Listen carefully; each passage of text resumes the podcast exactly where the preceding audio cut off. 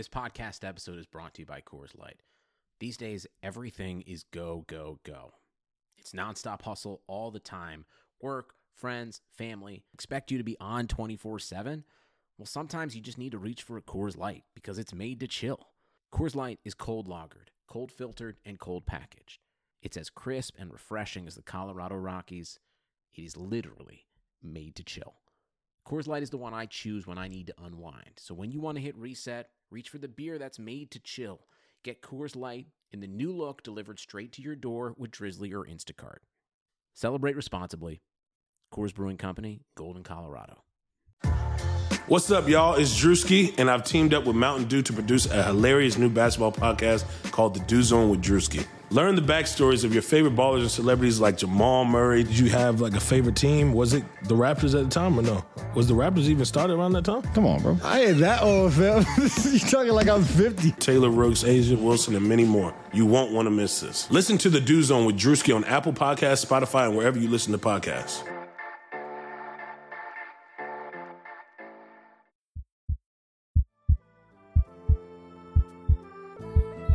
Funniest player on the team for me is Belly, and it's the way he delivers them for real. It's like when he delivers his jokes, there's no laugh, and you really can't even tell if he's serious or not. It, we deserve this win, man. Fox Force five, flying high in Motown. Oh my goodness! I'm feeling great, man. I'm feeling the best I've ever felt. I'm excited. I'm I'm all about winning. I know that the fans here are extremely loyal and passionate, and just like them, I, I want to become not just a playoff team, but a sustained playoff team, and eventually get back to some of that championship success and contention. With the twelfth pick in the two thousand twenty N B A Draft, the Sacramento Kings select Tyrese Halliburton. Imagine being one of those players that's on a team that, you know, hasn't been in the playoffs in over a decade, almost two decades, about a decade and a half, and then being the first team to actually get to the playoffs. Just being able to be a part of that would definitely be something special. And if we can, you know, end up building a championship contending team, you're winning a championship in Sacramento. Like that's that's looked at a lot differently. You probably feel better than you do than with anything else. Welcome back to another episode of the Kings Pulse podcast presented by the Kings Herald. My name is Brendan Nunez. Got Bryant West on here as we usually do. Bryant, you know, it's kind of tradition on this podcast, I guess, to ask how you're doing, but I don't know if I really want to hear how you're doing after this game. Like, so, so the Kings just beat the Pistons after losing nine games in a row.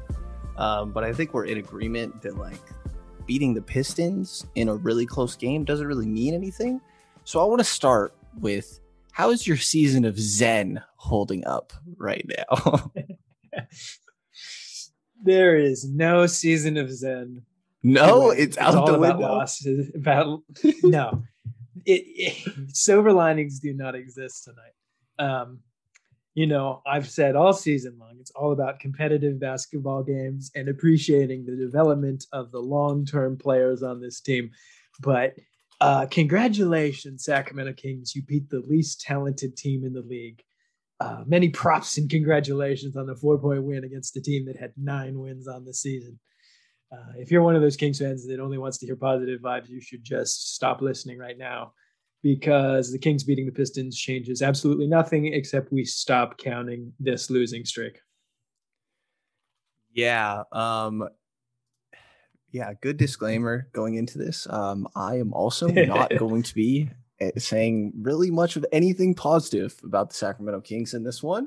um, I, I can't say that I was impressed by anything tonight. Uh, second night of a back-to-back against another horrible team, and uh, it should not have been close against the Detroit Pistons. I tweeted out during the game, I've been watching a lot of G League stuff, and I think the G League game I watched today of two teams that are like seven and three, so kind of top of the G League, was a better showing of basketball than uh, this Kings Pistons game. Um, I will also say that Brian and I have some drinks going on, so I want to get going at the beginning of this. Like, what are yeah. what is what is your usual drink of choice, Brian? Well, it used to be vodka, but over the quarantine, I have realized that I am definitely a bourbon man. And uh, right now I am heavily favoring uh, Wood, Woodford Woodford bourbon, which I almost just said Woodard bourbon because we only talk about Robert Woodard on this podcast. I read your things as Woodard multiple times today. I am deep in it, let me tell you. So you, but you have, you have ice in there, right? Yeah, a little bit. The first a thing ice. Had the nice big. The first one had the big, nice round circle that I like to enjoy when I'm pretending that I'm fancy with my drinks. And this one was just a get a piece of ice in here. It's halftime and the Kings are barely beating the worst team in the league. Yeah. Let's go.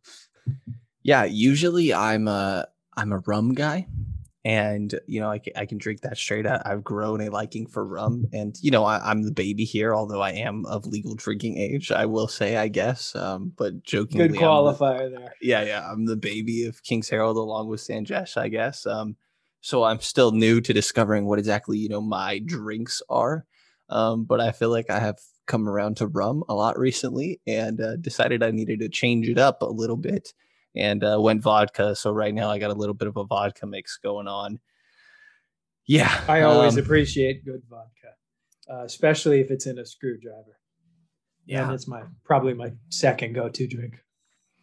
There you go. Um, and man, I'm sure we are not the only Kings fans drinking after this game or in the middle of this game. I guess we can start with what the hell happened in this one. Um, like, I, I don't know where to start. At, at the very end was absolute chaos, I guess. Um, with, you know, there it becomes a free throw battle at the end, and I don't really understand why in the world Josh Jackson decides to try and miss that second free throw when they're only down two. Um, yeah, they did it twice. I don't understand it. That's a yeah. tactic that you do if there's like a second left and you have no, no other alternative. Yeah. And then there was also the um, the foul on or so Buddy he, Harrison Barnes had an inbound uh, side out of bounds play that he got an easy dunk for, I believe, put them up four. Um, and then there's two free throws on the other end. Um, and then it comes back and Harrison Barnes goes for a three point attempt that he misses. And Buddy Hield has a putback that gets called a foul and an and one. Seemed like it would put the game away. Um, the Kings are up. I don't know exactly how much, but it seemed like this would put the game away at this point.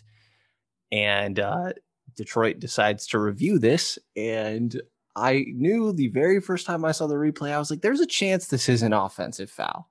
Um, and sure enough, I don't know if that necessarily is the right call. Um, I think there is an argument that it was both an offensive foul and a defensive foul. Like, I think you could I think just... it was a no call. I don't. Yeah. All of the contact in that play was incidental on both on both the end, both sides of the ball. Yeah. But I can't tell you how much I burst out laughing when they called it an offensive foul because I was like, man, this is really how they're going to lose their tenth game in a row. And they did it. They pulled through. Um, but man, this was an ugly one. This was such an ugly one. Um, they came out the gate really with some energy and uh, looked like they wanted to end this streak after just playing horribly um, against the New York Knicks the night before. And, you know, we're up twenty-two to nine at one point in the first quarter. Um, there was really some great energy from the team. And Detroit was the team switching everything for absolutely no reason, which I can't tell you how much I enjoyed watching the other team do that. Um, and De'Aaron Fox had, you know, good matchups like Svi Mykhailiuk, uh, Isaiah Stewart, um, even like Josh Jackson, Mason Plumlee stand no chance guarding De'Aaron Fox. Yeah. Um, Neither did poor Sadiq Bey in the open court. Yeah. Um, so they took advantage of that. And then the second quarter, it was like, all right, well, so the, Detroit's probably going to come back. And sure enough. You, you knew how this game was going to go. You really did. I mean, it was, you know, I, I don't want to truly say that there were no silver linings because, uh, you know, Rashawn Holmes gave a fuck tonight. He was really damn good on nineteen points, seventeen rebounds, two blocks. I do want to say that the foul calls on Rashawn Holmes just made no sense all night long. I didn't understand any of them. Um, De'Aaron Fox gave a fuck in the second half, twenty-seven points, six assists. I mean, he was just nine of twelve from the field, so that's still a little concerning, but that's impressive enough. Uh, Harrison Barnes had a really impressive stat line, twenty-one points, eight rebounds, seven assists, but I think that's it.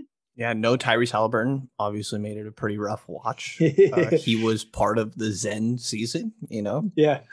It's amazing how much less fun the Kings are to watch when a rookie isn't in the game. Yeah. Yeah. Um, I, I don't know how much purpose there is of diving into this game. Um, I, I don't know if there's other things you want to point out in this one. Like I will say like Bagley put up a good stat line. But at the same time, like while he was putting up offensive numbers was while Detroit went on their run because Bagley's not exactly very good at defense.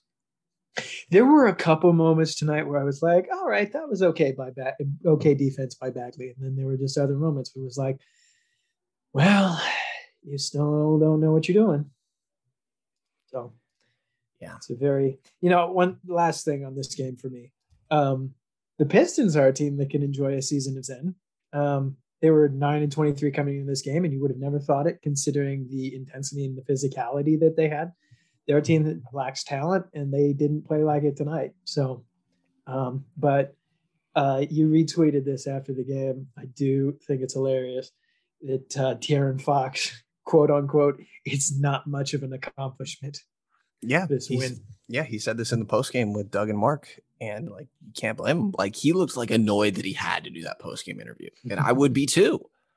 Yeah. Like, yeah. And and after the ninth loss in a row against New York, when you gave up one hundred forty points to the team with the worst offense in the N B A, um, there were definitely some quotes getting thrown out. Um, Harrison Barnes was pretty vocal talking about, you know, it not being an effort thing and it being more of a low I Q issue. Um, Harris or De'Aaron Fox made some comments about it being, you know, middle school issues, talking about offensive rebounding and boxing out. Um, and man, I can't tell you, I, I don't think that they were in doing this, but I can't tell you how much it sounded like these were directed at uh, Marvin Bagley and Buddy Hield. Yeah. It, it, everybody who can read knows where those quotes were going. Yeah.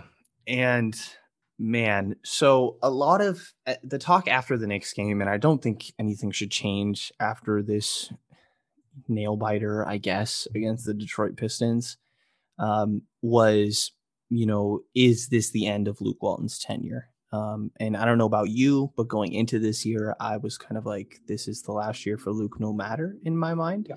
Unless there's some outlier circumstance where he really leads this team to whatever, some unreasonable playoff berth, um, and like, I guess, promising first round or something like that. Um, but I, I think, you know, I might have gotten a little bit clouded by seeing Ryan Saunders let go of unexpectedly. But at the same time, they clearly had a plan B in place where they just signed Chris Finch instantly.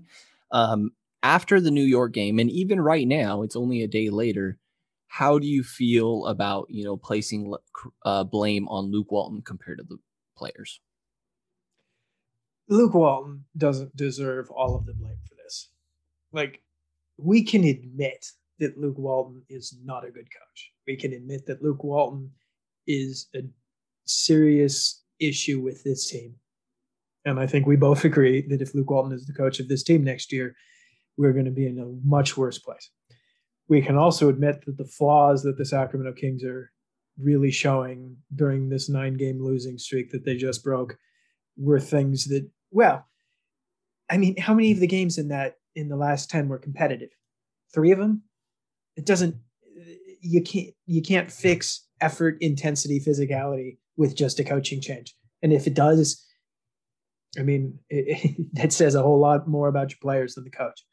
So, you know, I'm of two minds. I I know that Luke Walton, if you're just looking at the success of this team, at the future of this team, Luke Walton should be fired. Um, but at the same time, you can't consider that a Band-Aid. It's not going to fix the fact that this team is listless and soft in a lot of the games. It's not going to change the fact that the Kings have five good players and a couple handful of maybe okay guys, and that's it. This is a very um, not talented roster. You know, and there's so many different considerations when talking about should Luke Walton still be a coach of this team. I know a lot of fans just want to be like, nah, keep Luke Walton. He's leading this tank job. And as much as I want to champion a super high selection in the two thousand twenty-one N B A draft as a long-term answer for this team, we need to accept the reality that while we may be fine with losses, the Sacramento Kings shouldn't be fine with losses. It, I mean, if we accept that most of these Kings and Luke Walton will be here in Sacramento when they reach a playoff, the ten-game losing streak is still going to be draining for the psyche of all of these players. I mean, a nine-game losing streak. Um, So while I might be fine with continuing as fading for Cade Cunningham and moping around for Evan Mobley, uh, I also very much do worry that the tanking discussion loses focus on the dudes in the locker room. So um, this team can't just dissolve into three months of minimal effort and expect that a new coach and Cade or Mobley or Jonathan Kuminga or Jalen Green is going to fix everything. Yeah. Um, so uh, I, there's so many on one hand, on one hand, it's it's a really messy situation. Um, if I was in Monty McNair's shoes, I would probably move on from Luke Walton. But if he doesn't right now, right now, but if he doesn't, I'm not going to throw my hands up and be like, what is Monty McNair doing? Because it's just like, this team's not that good. And no coach is going to make this team good. Yeah, and part of me wonders, like, you know, there there's clear effort issues from some of these guys, or or yeah, from some of them, from the guys that are I, I would classify as, I hate this terminology, but I haven't figured out a better term. Um, the high I Q guys, there is like effort issues sometimes. You know, Fox, mm-hmm. Barnes seem unengaged. Sometimes um, on the defensive end of the floor specifically, you know, they're kind of upright. I think that De'Aaron Fox, like, like I said, Detroit was switching everything the entire game. And it's like in the fourth quarter, it was obvious he could do whatever he wanted. I thought he could have done that the entire game long. Um, so I, I think there are things you can point to as effort issues. Um, and, and part of me wonders, you know, are they uninspired by the coaching staff? Do these guys realize that, you know, this roster simply isn't good enough for, you know, their effort to really mean anything in the long term? Um, I, I think there's a lot of factors that could go into it. Um, yeah. I, when it comes to the Walton situation, I don't think, I mean, he can't get the blame fully for what's going on right now, the same way he didn't deserve all the praise for when they were on their seven of eight game winning streak. Um, I think, you know, it has to fall on the players for reasons that you said, reasons that a lot of media has um, redundantly said that, you know, I mean, you have to go out there and want to win games. Like, while they're not a talented roster, they're a better roster than New York and Detroit, and they're like reasonably better than Detroit. It should not have been a close game. Um, Even without Tyrese, it should yeah, have been a close game. It's embarrassing. It's truly embarrassing. Um, yeah. There, there's no reason that that should be happening. I don't mind holding on to Luke Walton. Um, I've said it a few times. I can't point to a situation where I feel like Luke Walton has optimized a player, but I can point to a few situations where I feel like he's misutilized someone. And I think that's an issue. You know, when you can look at like the free agent coaching market and be like, you know, there's a handful of guys that are better than our coach right now. I think that's a problem, but I don't think that letting him go right now compared to in the offseason is like limiting your opportunities of who you're going to get. Um, I mean, people are going to, aren't going to like to hear it, but Luke Walton's actually helping the losses right now. And I don't know that I mind that. Um, and you're like, I thought a loss to Detroit might very well mean the end of Luke Walton, but we're so close to this um this all-star gap where it would also make sense to just kind of hold on. Yeah, nothing about this game changes anything for the long-term franchise decisions that Monty McNair has to make. Um, and it it's truly a listless situation. There's no right answer here except for get into this offseason and trade half this team. So yeah. I definitely think, if anything, this nine-game losing streak proves once and for all that the Kings need to be sellers. They need to, they need to get any kind of value for the players that they have that win now teams could want. So, do you include Holmes in that? Like potentially, I, if I was Monty McNair, I would absolutely listen to offers for Rashawn Holmes, but it would have to be what I consider a big win kind of offer, because I really do think that he can be a guy who you re-sign this offseason and is here when the Sacramento Kings make the playoffs. To me, he's not Harrison Barnes. He's not Buddy Hield. He's a guy with a skill set who always gives a fuck. And honestly, is he the only King that effort's never a problem? I think he is. Ah, Tyrese Halliburton, but I mean, mm-hmm. losing Rashawn Holmes would make this team completely rudderless for the rest of the year. Yeah. And I don't know if I want to do that. Yeah. Chad says, hey guys, why do you guys seem so down? Um, well, uh, I, I'm not sure how to answer that question. Um, because yeah, they, they beat the Pistons. Good for them. Um, yeah. So I, my, my curiosity with Holmes, um, question I've kind of been debating for a little while here. And I'm just going to go in random directions tonight with this conversation because whatever. That's what happens on Buzz Night. Yeah, who cares? Um, if re-signing Holmes, you potentially have to move on from one of Hield or Barnes financially to make that work this offseason, right? Yep. If what it comes down to is getting rid of one of those guys for nothing but an expiring deal, a dump, in order to re-sign Holmes, if you have to choose between dumping, I guess let's say Buddy Hield, dumping Buddy Hield for an expiring deal, nothing but an expiring deal. Um, and, and obviously, you know, it's a complicated situation. You probably aren't able to do this exactly. You're choosing between that or letting Holmes walk. Where do you go? It, it's trading Buddy for expiring. I don't even hesitate. Because at that point, you're really just having to decide between Rashawn Holmes or Buddy Hield. And that answer is easy for me. Yeah. Yeah. No, fair enough. Um, and obviously, the question becomes more difficult if we're talking Barnes, right? Say nobody's oh, interested in Buddy because his deal's viewed as a negative, which I don't think is necessarily the case, but it might be.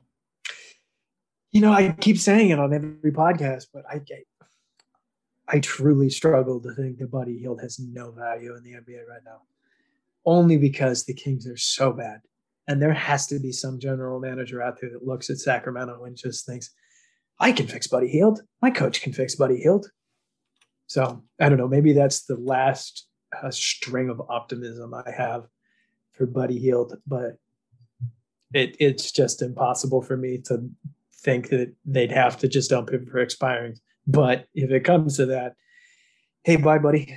Thanks for uh, two very enjoyable years. Uh, I'm sorry that whatever you had going the last couple of years just absolutely vanished this year. Anyone in the chat, by the way, uh, definitely feel free to shoot us questions. And anyone listening on um, whatever platform as a as a podcast, we definitely stream live after games on Periscope, so definitely stay on the lookout for that. um i i do want to ask you, like, Holmes is probably, you know, somewhere around like the fifteenth to twentieth best center in the league, but how clouded is Sacramento's fan base's judgment of Holmes because of their inability to sign competent big men? Because like center is the probably the most replaceable role in the N B A, but I think it's easy to forget that when your big men have been like Hassan Whiteside, Chimezie Metu. I love Harry Giles, but he was pretty rough. Um, Sacramento hasn't done a good job of signing replaceable big men, but there really are like a lot out there. Yeah, it's really fair, but at the same time, I think the greatest evidence against that point is just how many years did the Kings try to sign journeymen, big men, and only have Rashawn Holmes be competent. So I'm you know, I, I would probably say that Holmes is better than fifteenth best starting center. It's like right around that range. But mm-hmm. to me, like, he's only twenty-six. Whatever contract you give him, you can still utilize him uh, no matter how this team develops going forward. Like, there's nothing that the Kings can do in the draft or in free agency next year where Rashawn Holmes is just utterly redundant and has no role on this team. Um, and there are going to be, if we're in a couple of years, there will be smart general managers that see the value in a guy who really can switch with some degree of success, who really has developed a way to impact the offense without being right around the basket. And a dude who's, I mean, Rashawn Holmes's um, ability to box out is probably the most under-heralded skill on this team. I just refuse to believe that there won't be a market for him, regardless of what the Kings sign him to. I can't see him becoming a Buddy Hield contract where we're worried about just having to dump him. So, yeah. You know, you keep throwing out that fifteen million dollars range. That's about where I'd be really okay getting him. Any more than that, I'm going to see the argument against it, but it's really hard for me to want to go into this offseason and not re-sign the only dude who has been consistent over the last two years. Yeah, um, totally fair point. Uh, Patrick Burns in the chat also points out, well, we also had Willie Cauley-Stein before Holmes. Yeah, I I, gla- I happily forgot about Willie Cauley-Stein, so I appreciate you for reminding me. Um, uh, another thing we have here in the chat, can we talk about the stick Bagley in the corner offense that Walton runs? Um, I, you know, Bagley has obviously progressed a lot as a three-point shooter. My issue with Marvin Bagley is something that you pointed out on Twitter, um, and you didn't point it out as an issue, but you were like, you know, the Fox Bagley pick and roll has been really effective tonight. I think you said something about the only effective offense or something along these lines. Mm-hmm. And I do not understand why we have not seen that throughout their careers. I get, you know, ideally in a pick and roll, and this was like an issue with Cat D'Lo also, you want one of them to prefer to roll to the basket and the other one to prefer to pop. With Cat D'Lo, they both wanted to stay on the perimeter. With Fox Bagley, they both want to drive. Fox has developed a jumper a little bit, but at the same time, like, even if maybe it's not ideal, you run that. Bagley should be a roll man. Yes, absolutely. It has never made sense to me. Like, the the moment that the Kings drafted Marvin Bagley and they had Dave Yeager, whose main offensive weapon was the pick and roll, I thought this was the most clear pick and roll combo that the Kings had had in decades. Like, I, I don't understand it other than, you know, Marvin Bagley didn't pick and roll that often at Duke. He really didn't pick and roll much his first two seasons. Luke Walton's not using it that much this year. The only thing I can think of is that Marvin Bagley actively hates being the pick and roll dude. And the fact that he slips every dang screen is evidence of that. But some coach at some point is going to get it into Bagley's head. Dude, you are faster than ninety percent of the big men you're going to go up against. There is no logical reason why you can't be an extremely positive pick and roll player. He yeah. needs to realize that. The Kings need to realize that. Their future coach needs to realize that. Yeah. I mean, I think the Hall- Halliburton makes big men look really good in the pick and roll, and the Halla Bagley pick and roll that we saw at the beginning of the year looked really promising. Um, we saw with Holmes too, like at very least run those two, because Halliburton is probably already the best pick and roll player that the Kings have. Yeah. And it's so good to finally see Tyrese Halliburton playing with a center who can actually catch his passes. Yeah. Yeah. Um, The economy is made up of real people doing real stuff, and it affects everything, which you obviously know since you're a real person doing real stuff. Marketplace is here to help you get smart about everything beyond the what of the day's business and economic news. We dig into the how and the why with the real people driving our economy. From big tech and interest rates to small businesses and what's happening at the Fed, Marketplace breaks it all down so you don't have to. Listen to Marketplace wherever you get your podcasts. where I'm at, um, wh- when do you get to the point, you know, we've been preaching patience with Bagley, understandably, very much so. When do you get to the point where you kind of are willing to, you know, throw in the towel on Bagley? He's still really early in his career, obviously. Um, missed like the entire second year. Like, I understand viewing this as his second year in the league, and he was a really raw prospect in the first place. But when do you get to the point with Bagley? And, and you know, he had a good offensive night tonight, so I, I could see why people are thinking this is a weird time to talk about this, but I actually think he was really horrible on the defensive end as well. I thought he was horrible um, on the defensive end in that New York game, um, where he's sometimes a little bit of a liability to be out there. Um, wh- when do you start to reach a point with Bagley where you are really, you know, kind of willing to call it, move on from him? When you get a trade offer that may, that's when you throw in the towel. I mean, the Kings aren't suddenly going to become good enough where Marvin Bagley needs to stop getting minutes. That's just not happening this year. So the patience has to exist until you tr- you have an offer that makes sense to trade Marvin Bagley. And we can go back and forth on what that value is, but until Monty McNair gets that offer, you have to keep giving Marvin Bagley thirty minutes. Yeah. Yeah, no, I'm, I'm with you there. And yeah, I don't know what else to say, man. I mean, the, the Kings, anybody that's looking at this win optimistically, like, I'm sorry, but they made Dennis Smith Junior and like just or um, Josh Jackson look like decent N B A players in this game, and I just don't. I am going to have a big.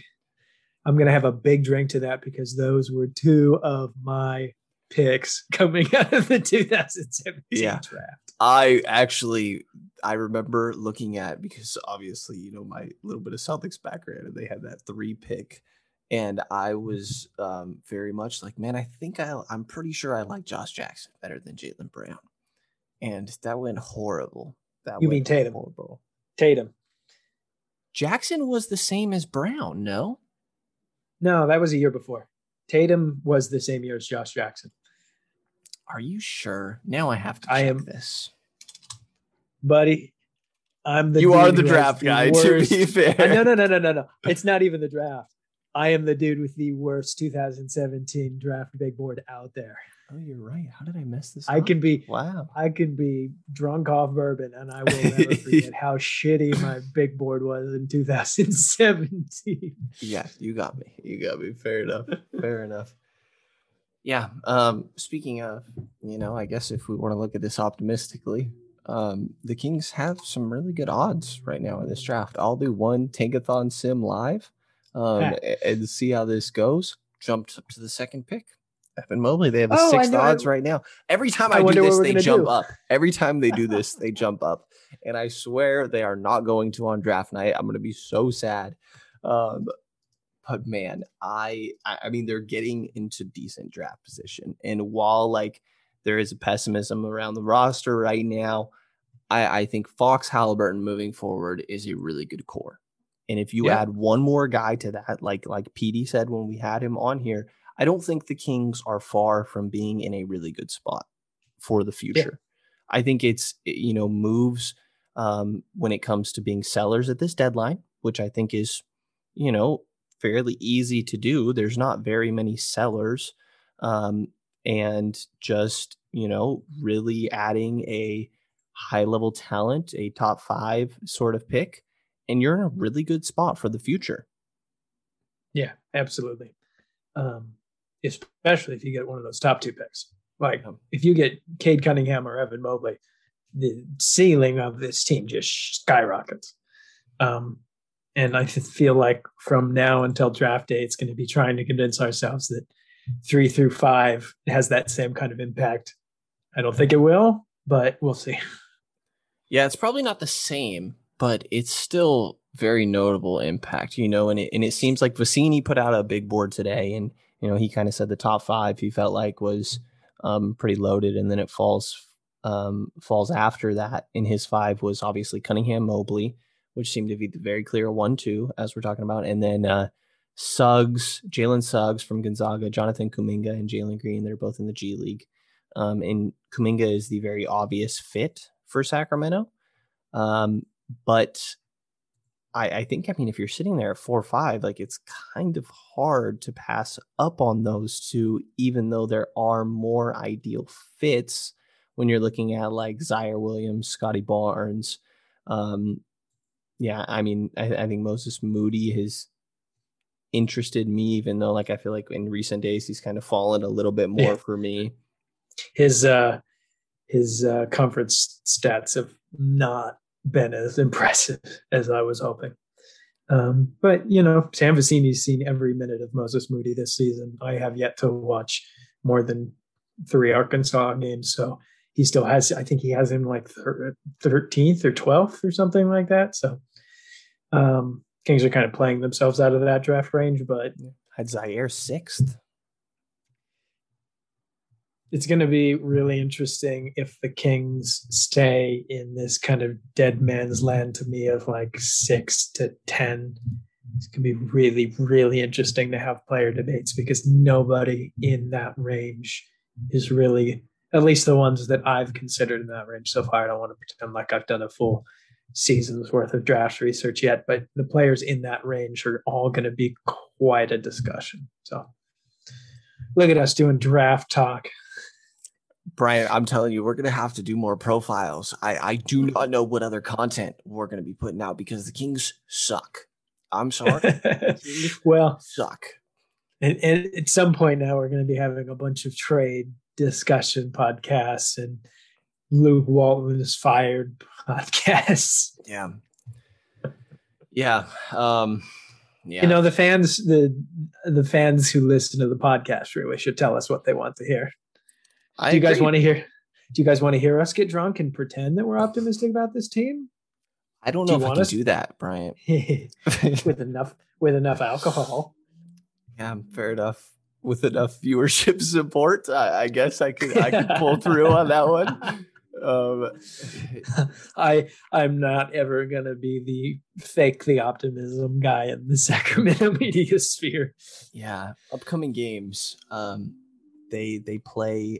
They have a, two games at home coming up the twenty-eighth against Charlotte. Um,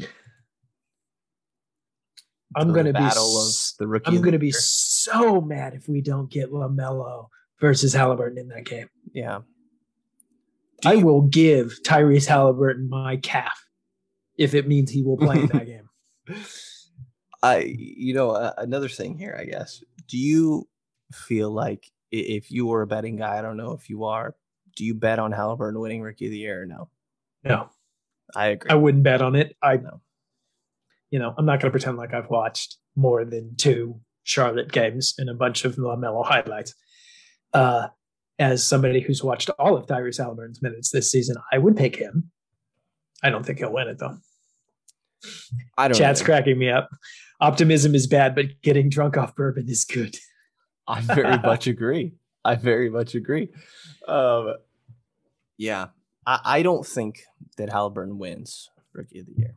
I think he might be the most impactful rookie right now. Um, but I think, you know, these thirty plus point outbursts that you're going to see from LaMelo or, or even Anthony Edwards is coming around this year. Um, and more highlight plays, like classic highlights, rather than us nerding out saying, oh my God, look at this defensive rotation from Tyrese Halliburton. Um, look at these efficiencies. Right. Um, Look he's at his more of like as a, a shot maker, right? LaMelo and Ant are more classic highlights, and they're gonna put up some absurd single game numbers, and I think those guys end up winning out. Um, Halliburton definitely has a shot. Definitely has yeah. a shot. He's gotten a lot more national recognition recognition than I expected, uh, being in Sacramento, but. Yes, I would also bet against it. I, I feel like LaMelo is probably the guy, and it's going to take a lot to uh, really get us out of that. Uh, yeah, the LaMelo hype is out of control, says the chat. It's very similar to what we saw with Zion last year. I, I do want to say LaMelo's good. Like yeah. we can we can say that he is a dude who gets a lot of hype because he's really easy to look at his highlights and be like, wow, this guy's good. If you look at the numbers, they're not as efficient as Tyrese Halliburton, but LaMelo's good. You don't need to, we can agree that they're both good while still making the case for Tyrese Halliburton. Yeah, I'm with you. I I, uh, I feel really good right now about LaMelo being my number one guy in this draft. Mm-hmm. Um, I feel really good about Anthony Edwards being my number one guy. Understandably. I still do. Understandably.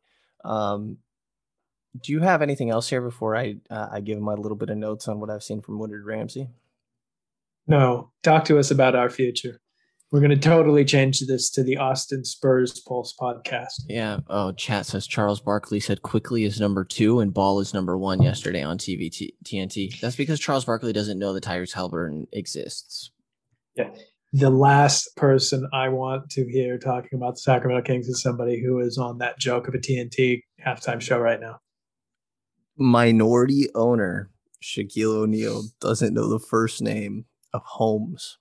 The names, the people who got thrown in that, like, what's the first name of these of these guys was Monk, Malik Monk, right? Um, Rashawn Holmes. I don't remember who else, but they were not difficult guys. Is my it's point. Embarrassing.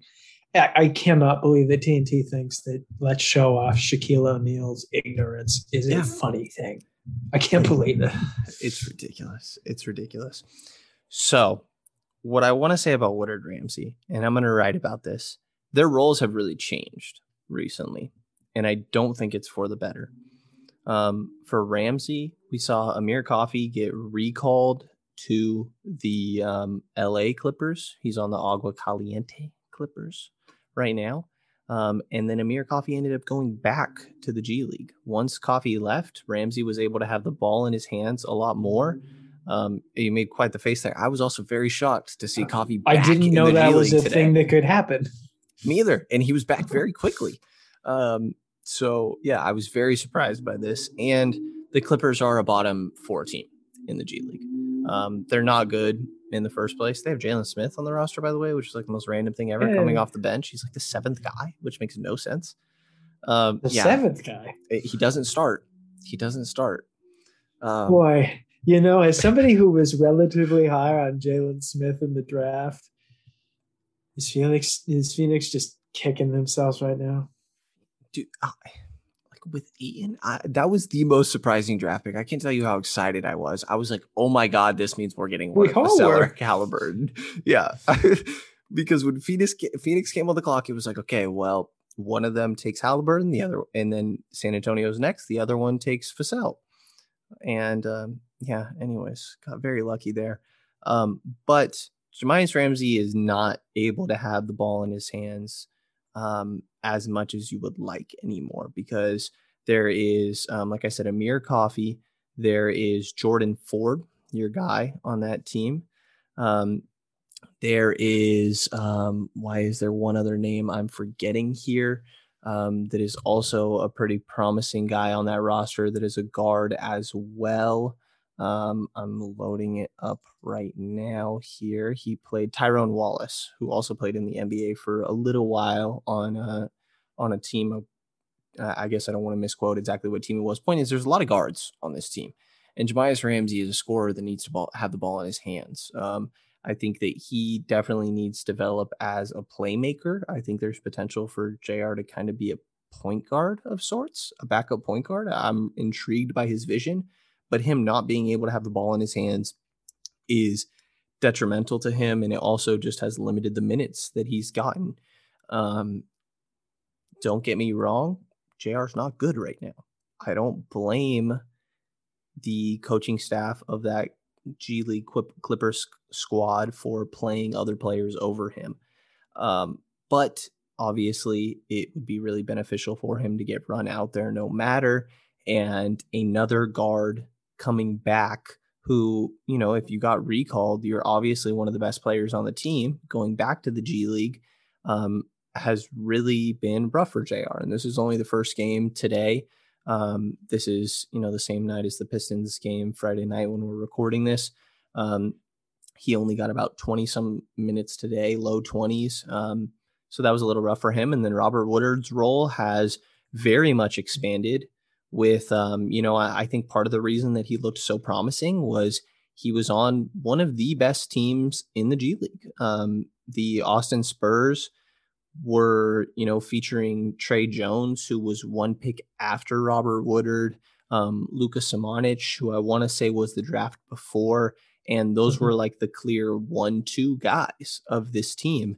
Um, and both of them have been recalled to the San Antonio Spurs. And that has led to Robert Woodard kind of being the guy for, for the Spurs. Um, and while, you know, I, I'm the biggest Woodard praiser that there is out there, I don't think he's should be taking twenty-six shots in a game. Um, and, and that's what happened, not in today's game. It was the second night of a back-to-back, but the night before. Um, he played thirty-nine minutes in an overtime game, shot the ball twenty-six times. Um, he made nine of them and, you know, like willed, genuinely willed that team to a victory, twenty-eight points, seventeen rebounds, six of them being offensive. Absurd, you know, uh, three steals. Um, absolutely ridiculous game from Robert Woodard. But he, I don't think that it's beneficial to have him like creating off the dribble. Um, his handle's shaky. He, like post-ups, is he going to be posting up N B A players? I don't know. Like maybe in certain circumstances. Um, certain matchups, I think he should. Yeah. Like it, I just don't, it, it, the, the increased usage for Woodard being a number one option, I don't know how beneficial that is for him. I think it was yeah. really good for him to be the third guy in the G League. Well, it, there's two ways of looking at it. One is that at some point, if your player is, if Robert Woodard is no longer in a situation that is positive for his development, like he's getting the ball too much, uh, then why didn't Sacramento already recall him? But on the other hand, he got to play with a team that really showcased exactly what Sacramento should be doing with him, which is use him as a uh, three and D guy and pray that the three point shot continues to come along. So, right. Uh, to a certain extent, I don't mind that a player in the G League is being asked to go outside of his comfort zone or do something outside of what he will be doing with his N B A team, as long as Luke Walton doesn't bring him back and start using him as a initiator of any kind. So, yeah. And, and then in today's game, second night of a back-to-back, Kyrie Thomas returned to the roster, who's a guy that can have the ball in his hands a little bit. Um, and, and that was definitely beneficial for Woodard, who only had eleven shots today and uh, three of six from deep. This was easily his best shooting night. Um, you know, I, I think probably the primary concern with Woodard is going to be his three-point shooting. Um, in the games leading up to this one where he went three of six, he had zero of four, zero of three, zero of three, zero of six. Two of seven, um, and, and his free throw percentage has not been that promising in the bubble either. Um, it total in the bubble, the ten games, not including including the one that happened today, he was eighteen point nine percent from three on three point seven attempts a game and sixty-six percent from the free throw line.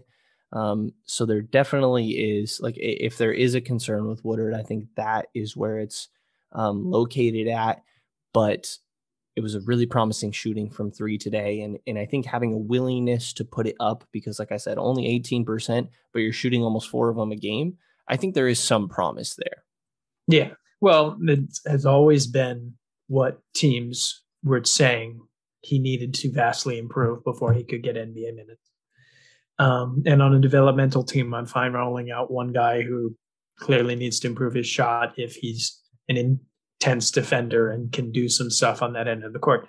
So um, I still want to call him back to this team, um, but it is very clear that his shot needs to continue to develop. And it, I mean, he's only twenty-one years old. There's no reason to believe that he can't become an average shooter at worst. And like you said, it's really good that he's continuing to shoot, but we just, even as you and I roll the Robert Woodard hype train along, we do need to acknowledge that there's a reason that he wasn't already getting minutes. We may not agree with that reason entirely, but there's a reason. Yeah. And it's a shot. Right. Um, I, I mean, there's fifteen games in the regular season of the G League bubble. He's through eleven of them. Keep him there. Like, I, I, I want him on the Sacramento roster. I really do. That's too late now. It's too yeah. late now to pull like it he, out. He's not going to get run there. It sucks, but he's not. Nemanja Bjelica hardly got run in this game until the very end. Um, and was a difference maker, by the way. Um, but yes, I, I want to see him go. Screw it. I want to see him go through the single elimination tournament. I want to see him matched up against Jonathan Kuminga. Whatever. You're already this far into it. You're almost at the All-Star break. Just go through it. Whatever. Like, I, I really wanted Woodard on this roster, um, but we'll see it eventually. Yeah, we will. Yeah, Patrick says, man, Brendan sounds uh, sounds like Brendan isn't a fan of this Woodard guy. Uh, yeah, clearly not. Clearly not. Um, no, I absolutely love Robert Woodard. I, I think that, uh, yeah, he, he has a lot of translatable skills right now. And uh, I'm definitely going to be writing about Woodard, Woodard and Ramsey soon here. Um, what else do we got, Brian? Anything else, man? I think just the last bit of this bourbon to finish. There you go. Um, yeah, I, anyone that's trying to be optimistic about this Detroit game, like, I praise you, you know, you do what you have to do, and I'm sorry, but this was a horrible game from the Sacramento Kings, and it was only nine losses in a row. Like, as far as I'm concerned, this is ten. Sure, technically it goes in the win column. All, all. Yeah, um, I, I had to refrain myself there. Um, yeah, yeah. It's no rough. Silver linings to me. You know what I was going to say? Screw it. Was the only thing that this game did to me was worsen our lottery odds.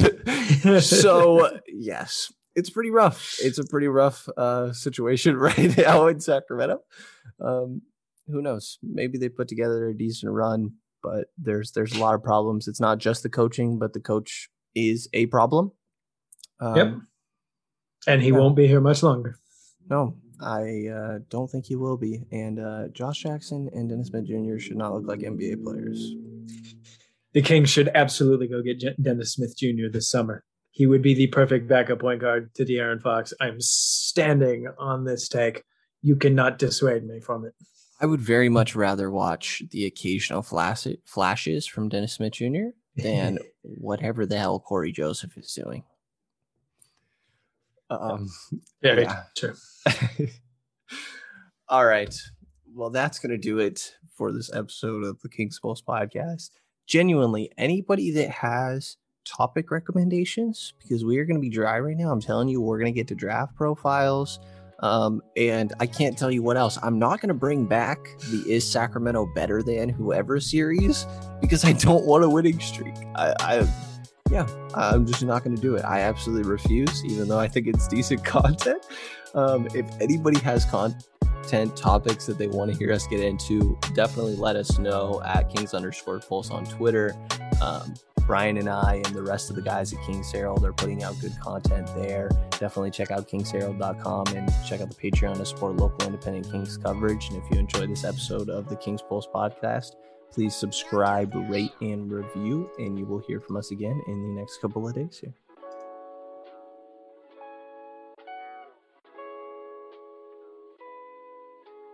Okay, parachutes ready. Boy, the things I go through to get auto loan rates as low as zero point nine nine percent A P R for sixty months on new vehicles with PenFed. You are aware that you don't have to be a military member to save hundreds on your auto loan, aren't you? Anyone can join PenFed. As someone terrified of heights, I probably should have looked into that. Probably. Drop me off at the shore. PenFed Credit Union. Visit PenFed.org slash autos or call one eight hundred two four seven five six two six. Advertised rates available through the PenFed Car Buying Service. To receive any advertised product, you must become a member of PenFed, insured by N C U A.